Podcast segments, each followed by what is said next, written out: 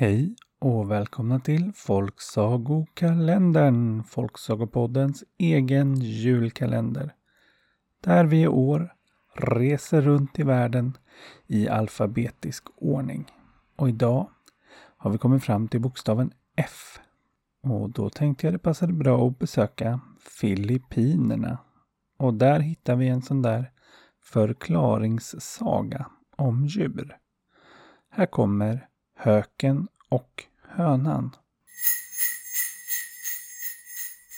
Det var en gång, för länge sedan, när den mäktiga höken var ute och flög.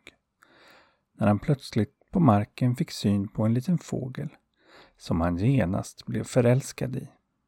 Det var den lilla hönan han hade sett. Och i flera dagar flög han över henne och tittade på henne. Tills han till slut vågade flyga ner och hälsa på henne och nästan genast så friade han till hönan. Och hönan blev förstås mycket smickrad att den ståtliga höken hade uppmärksammat henne. Men hon sa ändå att hon inte kunde säga ja. Inte så länge hon var tvungen att vara här nere på marken och han flög där uppe. Ja, skulle de gifta sig så fick det bli när hon hade lärt sig att flyga. Hur nu det skulle gå till. Men höken tyckte ändå att det lät tillräckligt mycket som ett ja och därför gav han henne en vacker ring som hon skulle bära. Och den satte hon stolt runt halsen. Och höken flög iväg för att fundera över om det fanns något sätt för hönan att flyga också.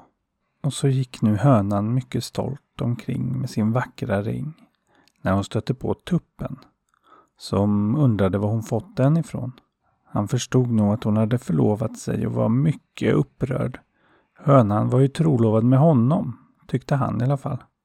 Så han slet av henne ringen och kastade iväg den långt, långt bort så den försvann. Så olycklig hönan blev. Några dagar senare kom höken tillbaka. Han hade samlat på sig så många fjädrar han kunde i alla möjliga vackra färger som han skulle hjälpa hönan att klä sig i. Kanske skulle hon med alla dem kunna flyga.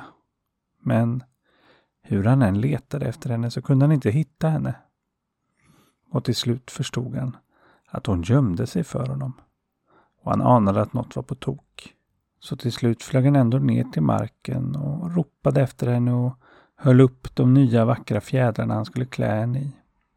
Och till slut så kom hon skamset fram och höken såg nästan genast att ringen var borta. Hans vackra ring. Var var den någonstans? Och hönan stammade nervöst fram att hon hade, det hade, det, det, hade, det, hade, det hade kommit en orm och den, den hade skrämt mig och då jag tappade ringen och sen, sen letade jag och kunde inte hitta den. Ja, det var så klantigt. Men höken förstod att hönan inte talade sanning.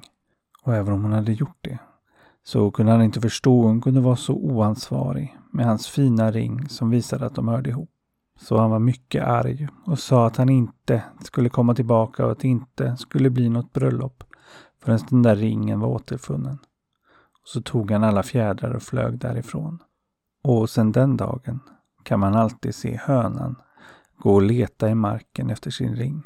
Och höken kan man i sin ilska se riva både höns och kycklingar och vad som kunde ha blivit ett lyckligt äktenskap är nu bara sorg och bitterhet.